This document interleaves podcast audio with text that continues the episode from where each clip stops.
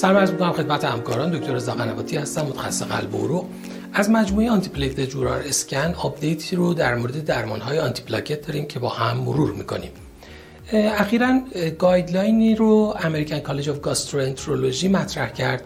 یک clinical practice guideline برای management anticoagulation و antiplatelet therapy در بیمارانی که دچار acute GI bleeding میشن یا بیمارانی که در peri-endoscopic period هستند برای تصمیم گیری در مورد درمان های آنتی کوآگولان و آنتی پلاکت اونها که همونطور که می‌دونید یکی از چالش های مهمیه که شاید در practice همکاران باهاش مواجه هستند داروها و agent هایی که در این topic مورد بررسی قرار گرفتن antithrombotic ها شامل vitamin K antagonist ها ما در ایران وارفارین رو از این گروه در دسترس داریم. direct oral anticoagulant ها DOAC ها که باز ما در ایران آپیکسابان دابیگاتران و ریواروکسابان رو در دسترس داریم و همچنین داروهای آنتی‌پلاکت که از دسته P2Y12 ها ما کلوپیدوگرل و تیکاگرلور رو در دسترس داریم و همچنین آسپرین جزء داروهای این گروه هستند که در این guideline مورد بررسی قرار گرفتن. دو تا setting مختلف رو هم در این guideline بررسی شده. یکی setting acute GI bleeding و دیگری elective endoscopic setting که باز فکر می‌کنم هر دوی اینها جزء موارد شایعی هستند که همکاران مورد مشاوره قرار می‌گیرن در زمینه تصمیم گیری برای antithrombotic therapy بیماران. ما بخش اول رو در مورد acute GI bleeding شروع می‌کنیم. اینجا چهار تا recommendation اولی که وجود داره در مورد vitamin K antagonist reversal هاست. می‌دونیم که همچنان وارفارین یکی از مهمترین anticoagulant هایی که بیماران در حال حاضر همچنان دارن استفاده می‌کنن. در بیمارانی که به علت acute GI bleeding در بیماران under observe هستند در بیمارستان یا hospitalize شدن توصیه این guideline اینه که استفاده از FFP برای reverse کردن اثر وارفارین استفاده نشه.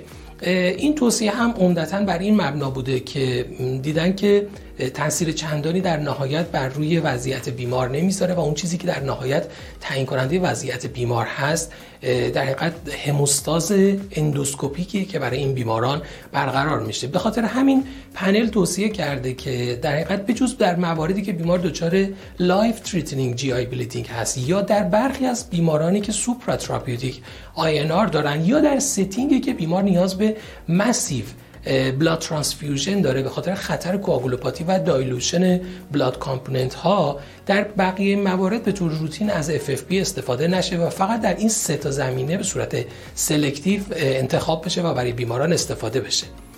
recommendation دومی که وجود داره در زمینه استفاده از PCC اینجا steering committee guideline گفته که ما در مورد استفاده از PCC برای بیمارانی که به دلیل acute GI bleeding hospitalize شدن به نتیجه قطعی نرسیدیم. ولی باز اینجا هم توصیه شده که به طور selective در بیمارانی که life-threatening GI bleeding دارن در بیمارانی که supratherapeutic INR دارن یا بیمارانی که نیاز به massive blood transfusion پیدا می‌کنن میشه از PCC برای این بیماران استفاده کرد. سوال بعدی که اینجا وجود داره مقایسه PCC با FFP که اینجا guideline توصیه کرده که در این گروه از بیماران PCC به FFP ارجحیت داره. باز در همون سه تا setting ی که صحبت شد یعنی بیمارانی که life-threatening GI bleeding دارن بیمارانی که supratherapeutic INR دارن و بیمارانی که massive blood transfusion دارن باز به صورت selective و نه به صورت روتین بهتره که PCC استفاده بشه به نسبت FFP که خب ما PCC رو خیلی محدود در کشورمون در دسترس داریم بنابراین در setting هایی که نیاز باشه. یعنی عمدتا همین سه تا setting ی که مطرح شد باز FFP شاید تنها گزینه در دسترس در خیلی از مراکز باشه. چهارمین recommendation ی که در مورد این خانواده دارویی یعنی vitamin K antagonist ها وجود داره در مورد استفاده از ویتامین K برای reverse کردن اثر vitamin K antagonist است همونطور که می‌دونید در خیلی از منابع به عنوان expert opinion توصیه بر اینه که ویتامین K در setting های مختلف برای این بیماران استفاده بشه. در روش های تزریقی مختلفی هم توصیه شده. در setting های خیلی acute توصیه بر مصرف اون به صورت IV میشه و در بعضی از موارد که حالا البته اغلب موارد هم هستند مصرف دوز خوراکی یک تا حتی ده میلی گرمش رو هم توصیه کردن. باز اینجا توصیه بر اینه که برای بیماران acute GI bleeding استفاده نشه. توصیه اصلی هم به خاطر این بوده که در حقیقت در این بیماران دیدن که جلوی تکرار bleeding رو استفاده از ویتامین K نگرفته. از طرف دیگه نگرانی هایی هم وجود داشت در مورد اینکه استفاده از در حقیقت ویتامین K منجر به افزایش ریسک stroke یا venous thromboembolism بشه که اونها هم خیلی evidence علمی قوی به نفعشون وجود نداشته. بنابراین guideline نتیجه نهاییش این بوده که ویتامین K رو برای reverse کردن اثر vitamin K antagonist ها استفاده نکنید. اگه خلاصه این چهار تا recommendation اول رو بخوایم اینه که گزینه ارجح PCC و بعد از اون در setting های خاص FFP هست. اما گروه دیگه direct thrombin inhibitor ها هستن که ما در ایران دابیگاتران رو در دسترس داریم. اولین recommendation در زمینه استفاده از antidote اختصاصی اون یعنی داروی ایداروسیزوماب هست که باز توصیه شده به واسطه مطالعات کمی که در این زمینه وجود داره با حجم نمونه های بسیار پایین و شواهد کمی که داره و cost و هزینه بسیار بالایی که داره steering committee توصیه کرده که از این دارو در acute GI bleeding استفاده نشه. استفاده selective ش محدود به بیمارانی بوده که life-threatening GI bleeding دارن و ظرف 24 ساعت اخیر از این دارو استفاده کردن که در این setting میشه از این دارو استفاده کرد. دسته دوم DOAC ها مهار کننده های فاکتور ده هستن ریواروکسابان و آپیکسابان. که توصیه در مورد این گروه همینه که از antidote اختصاصی اونها که andexanet alfa هست استفاده نشه. باز به همون دلایل شواهد علمی کم و هزینه بسیار بالایی که داره توصیه شده به طور روتین استفاده نشه. استفاده selective و اختصاصیش فقط در مواردی که بیمار ظرف 24 ساعت این داروها رو استفاده کرده و الان دچار life threatening GI bleeding هست. در این setting ها میشه به فکر استفاده از اون بود که خب این دو تا دارو رو ما در ایران به طور کلی در دسترس نداریم. ریکامندیشن هفتم در زمینه استفاده از PCC در بیماری که دوک استفاده می‌کرده.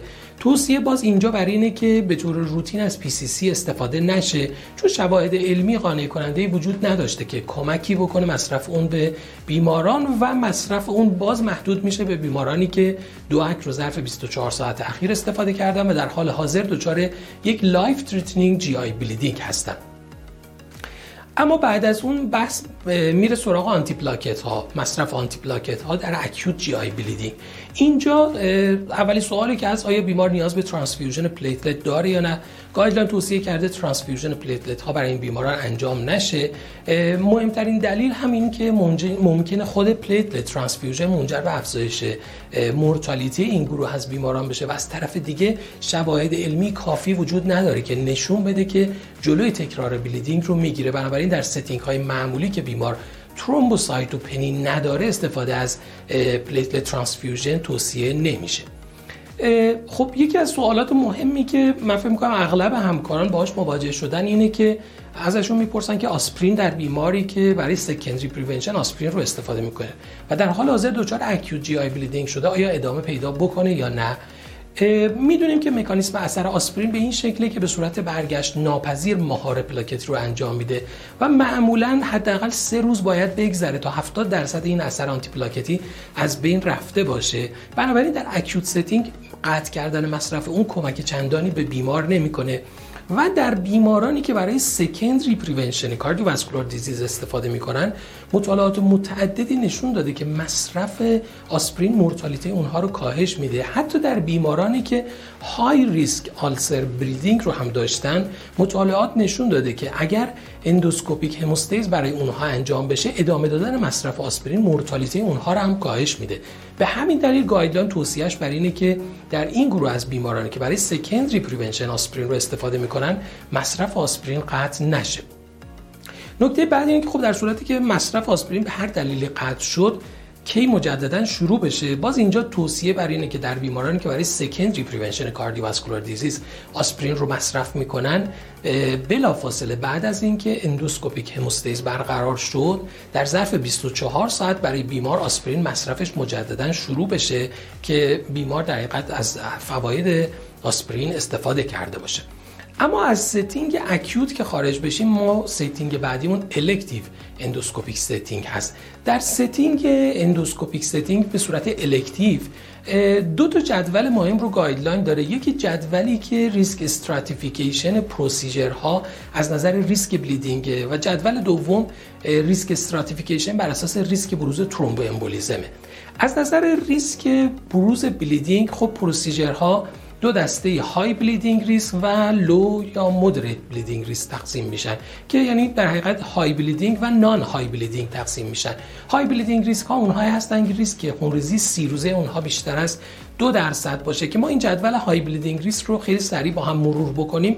تقریبا به ندرت پیش میاد که بیماران با این procedureها در حقیقت مورد مشاوره قرار بگیرن عمدتا این procedureها نیستن. بیمارانی که polypectomy با سایز بزرگتر یا مساوی یک, س... یک سانتی متر قرار برشون انجام بشه. بیمارانی که PEG قرار برشون تعبیه بشه. بیمارانی که ERCP با sphincterotomy قرار براشون انجام بشه. بیمارانی که قرار براشون mucosal resection یا submucosal dissection انجام بشه FNA انجام بشه. بیمارانی که endoscopic hemostasis قرار براشون انجام بشه radiofrequency ablation. بیمارانی که قرار براشون band ligation انجام بشه therapeutic balloon assisted enteroscopy tumor ablation گاست cystogastrostomy بیمارانی که ampullary resection قرار براشون انجام بشه bougie dilation یا pneumatic dilation و laser ablation با coagulation اینا procedureهای high bleeding risk هستن. که می‌بینیم خب خیلی از بیمارانی که مورد مشاوره قرار می‌گیرن و قرار هست ما در موردشون نظر بدیم اصلا این procedureها رو نیاز ندارن. اما گروه دوم risk stratification ها بر اساس ریسک thromboembolism بیمارانه که این ریسک در سه گروه high moderate و low تقسیم میشه و بر اساس indication های anticoagulation متفاوته. ما بیماران گروه high risk رو اگر بخوایم با هم مرور کنیم در indication های مختلف در گروه high thromboembolic risk بیماران mechanical heart valve بیمارانی که در حقیقت در position mitral دریچه prosthetic دارن بیمارانی که caged ball یا tilting disc aortic prosthesis دارن یا بیمارانی که stroke یا TIA سه ماه اخیر داشتن بیماران high risk هستن. در بیماران AF کسانی که CHADS2 score 5 یا 6 دارن اونایی که CHA2DS2-VASc score بزرگتر یا مساوی 7 دارن یا بیمارانی که ظرف سه ماه اخیر stroke یا TIA داشتن و همچنین بیمارانی که rheumatic valvular heart disease دارن مثلا MS با AF دارن جزو گروه های ریسک هستن و بالاخره بیمارانی که venous thromboembolism داشتن در صورتی که ظرف سه ماه اخیر اتفاق افتاده باشه.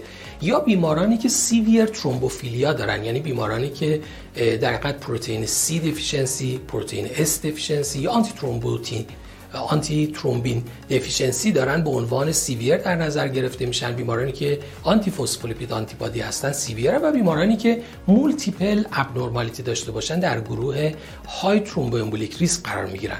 گروه low thromboembolic risk رو هم با هم مرور کنیم که حالا مابقی بیماران در گروه moderate قرار می‌گیرن. از دریچه های mechanical bileaflet aortic valve که AF نداشته باشه risk factor دیگه ای هم نداشته باشه در گروه low risk قرار می‌گیره. بیمارانی که CHADS2 score صفر یا یک دارن یا بیمارانی که CHA2DS2 VASc score یک تا چهار دارن و بالاخره بیمارانی که بیش از دوازده ماه از VTE شون گذشته اینا در گروه low thromboembolic risk قرار می‌گیرن.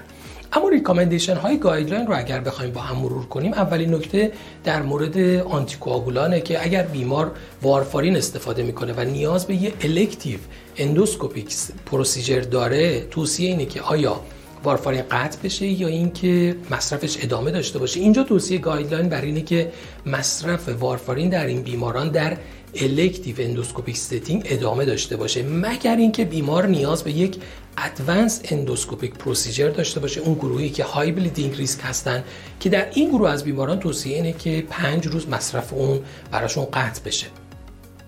نکته دیگه ای که وجود داره اینه که در حقیقت اگر برای بیماری به هر دلیل مصرف وارفارین قطع شد آیا نیاز به bridge anticoagulation داره یا نه که guideline باز اینجا توصیهش برای اینه که به طور روتین bridge anticoagulation نیاز نیست مگر بیمارانی که mechanical heart valve دارن مگر بیمارانی که AF با CHADS2 که CHADS CHADS2 score بالای پنج دارن یا بیمارانی که در دوره های قبلی به, دنبال قطع مصرف vitamin K antagonist ها دچار thromboembolism شدن یا بالاخره بیمارانی که نیاز به اشکال خاصی از جراحی مثلا cardiac valves replacement دارن یا بیمارانی که carotid endarterectomy یا major vascular surgery نیاز دارن در بقیه موارد به طور روتین نیاز به bridge کردن نداریم. اینجا برای اولین بار در guideline توصیه برای اینه که یک consultation cardiologist و hematologist برای بیمار انجام بشه.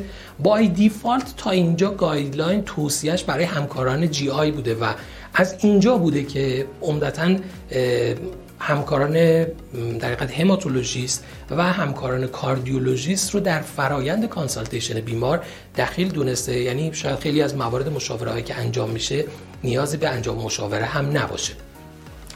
اما نکته بعد در مورد هاست حالا DOAC ها به واسطه تفاوت هایی که با vitamin K antagonist ها دارن و onset of action و offset of action خیلی سریعی دارن اینجا توصیه guideline اینه که در مورد DOAC ها مصرفشون رو میشه قطع کرد و به خاطر همین onset of action و offset of action سریعی که دارن خیلی thromboembolic risk بیمار با قطع اونها در افزایش پیدا نمی‌کنه. نکته بعد در مورد قطع P2Y12 inhibitor ها در زمینه dual antiplatelet therapy در بیماری که secondary prevention cardiovascular disease داره استفاده می‌کنه که اینجا توصیه برای اینکه مصرف آسپرین ادامه داشته باشه ولی مصرف P2Y12 inhibitor ها در این بیماران قطع بشه. پس فقط در elective endoscopic setting ادامه مصرف آسپرین و قطع کردن P2Y12 inhibitor ها در زمینه DAPT recommendation guideline ه اما نکته ای که اینجا وجود داره در مورد مصرف P2Y12 inhibitor ها به عنوان single antiplatelet در بیماری که در حقیقت داره P2Y12 inhibitor رو به تنهایی استفاده می‌کنه. خب می‌دونیم مطالعات جدید recommendation های زیادی برای monotherapy با P2Y12 inhibitor ها و جایگزینی اون به جای آسپرین داشتن. و اگر بیماری به جای آسپرین داره P2Y12 ها رو استفاده می‌کنه. اینجا توصیه guideline اینه که ما هیچ recommendation ی در زمینه این که قطع بشه یا ادامه داشته باشه در مورد P2Y12 ها نداریم. در مورد آسپرین ادامه مصرف بود ولی اینجا توصیه خاصی guideline مطرح نکرده و عمدتا باید بر مبنای ریسک procedure در مورد بیمار تصمیم گیری بشه. اما در مورد باز آسپرین همونطور که در setting acute هم مطرح شد اینجا در setting chronic هم یعنی در setting elective هم در setting elective endoscopic setting توصیه guideline اینه که بیماری که برای secondary prevention cardiovascular disease آسپرین رو استفاده می‌کنه توصیه اینه که مصرف اون ادامه داشته باشه و مصرفش قطع نشه که این هم به نظر می‌رسه یه recommendation خیلی مهمیه که شاید کمتر بهش توجه میشه و کمتر بهش عمل میشه. اما در صورتی که برای بیمار مصرف وارفارین قطع شد سوالی که وجود داره اینه که در بیماری که elective endoscopic procedure قرار برش انجام بشه کی مجددا مصرف وارفارین براش شروع بشه؟ اینجا باز guideline گفته بین اینکه بیمار همون روز شروع کنه مصرفش رو یا یک تا هفت روز بعد مصرف دارو رو از سر بگیره به هیچ recommendation نهایی نرسیدن. اینجا باز یکی از جاهایی که guideline توصیه کرده consultation با سرویس کاردیولوژی و هماتولوژی انجام بشه تا بر اساس در حقیقت ریسک bleeding، ریسک rebleeding، ریسک ترومبوز و patient preference در نهایت تصمیم گیری بشه که چه زمانی مصرف مجدد وارفارین برای بیماری که قطع شده بوده مجددا شروع بشه. نکته دیگه در مورد شروع مجدد مصرف DOAC هاست که گفتیم توصیه guideline به قطع مصرفش بوده. ولی در, در مورد زمان مجدد شروع مصرفش باز guideline میگه که در مورد اینکه همون روز شروع بشه یا اینکه یک تا هفت روز بعد مجددا شروع بشه ما به توصیه قطعی نرسیدیم و باز اینجا نیاز به consultation با سرویس هماتولوژی با سرویس کاردیولوژی وجود داره تا بر مبنای حالا سرعت عمل سریع این داروها بر اساس هموستازی که در procedure بهش رسیدن بر اساس ریسک ترومبوزی که بیمار داره احتمال rebleeding بیمار و نهایتا patient preference بتونن به تصمیم قطعی و نهایی در مورد این موضوع برسن. اما نکته دیگه که وجود داره در مورد شروع مصرف P2Y12 inhibitor هاست. در مورد شروع مصرف P2Y12 inhibitor ها هم باز guideline گفته مصرفشون قطع بشه. ولی اینکه کی شروع بشه همون روز یا اینکه یک تا هفت روز بعد باز guideline که ما به نتیجه قطعی نرسیدیم. و این هم یکی از مواردیه که بعد بالانس بین bleeding risk و thrombotic risk بر اساس procedure ی که انجام شده هموستازی که برقرار شده و از طرف دیگه ریسک ترومبوز در بیمار در موردش تصمیم گیری بشه و بر مبنای اون قضاوت بشه. خب من اگر بخوام به طور خلاصه مطالبی رو که guideline گفته بود در از چند تا اسلاید خلاصه با شما مرور کنم در setting acute GI bleeding برای بیمارانی که وارفارین استفاده می‌کنن تنها recommendation ی که وجود داشت اون هم به صورت selective استفاده از PCC بود FFP و ویتامین K antagonist ها توصیه نمی شدن مصرف routine PCC هم توصیه نشده بود. تنها موردی که توصیه شده بود به صورت selective استفاده از PCC در بیمارانی بود که نیاز به massive blood transfusion داشته باشن بیمارانی که life-threatening GI bleeding داشته باشن یا به صورت selective در موارد supratherapeutic در مورد DOAC ها هم توصیه against و برخلاف مصرف PCC بود مگر باز در بیمارانی که ظرف 24 ساعت اخیر DOAC استفاده کردن و در حال حاضر life-threatening GI bleeding دارن.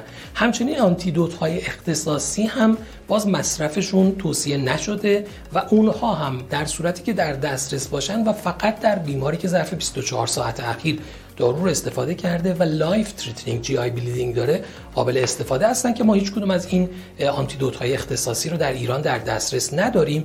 در مورد آنتی پلاکت ها در acute GI bleeding توصیه بر این بود که از platelet transfusion استفاده نشه و برای بیماری که آسپرین رو برای secondary prevention cardiovascular disease استفاده می‌کرد توصیه این بود که مصرف اون قطع نشه.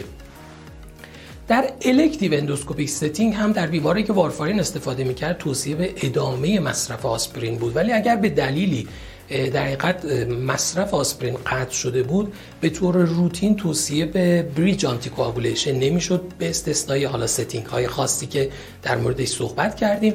در بیمارانی که DOAC استفاده می‌کردن توصیه به قطع موقت DOAC می‌شد ولی در مورد زمان مصرف مجددش این که همون روز باشه یا یک تا هفت روز بعد باید بر اساس یه سری شرایط تصمیم گیری بشه که در مورد اونها صحبت کردیم. در بیماری که dual antiplatelet therapy می‌گیره برای secondary prevention cardiovascular disease توصیه این بود که مصرف آسپرین ادامه داشته باشه ولی P2Y12 inhibitor ها در این بیماران قطع بشه. ولی در مورد زمان شروع مجدد P2Y12 inhibitor مثل DOAC ها باید تیم consultation انجام بده و در مورد اون تصمیم بگیره.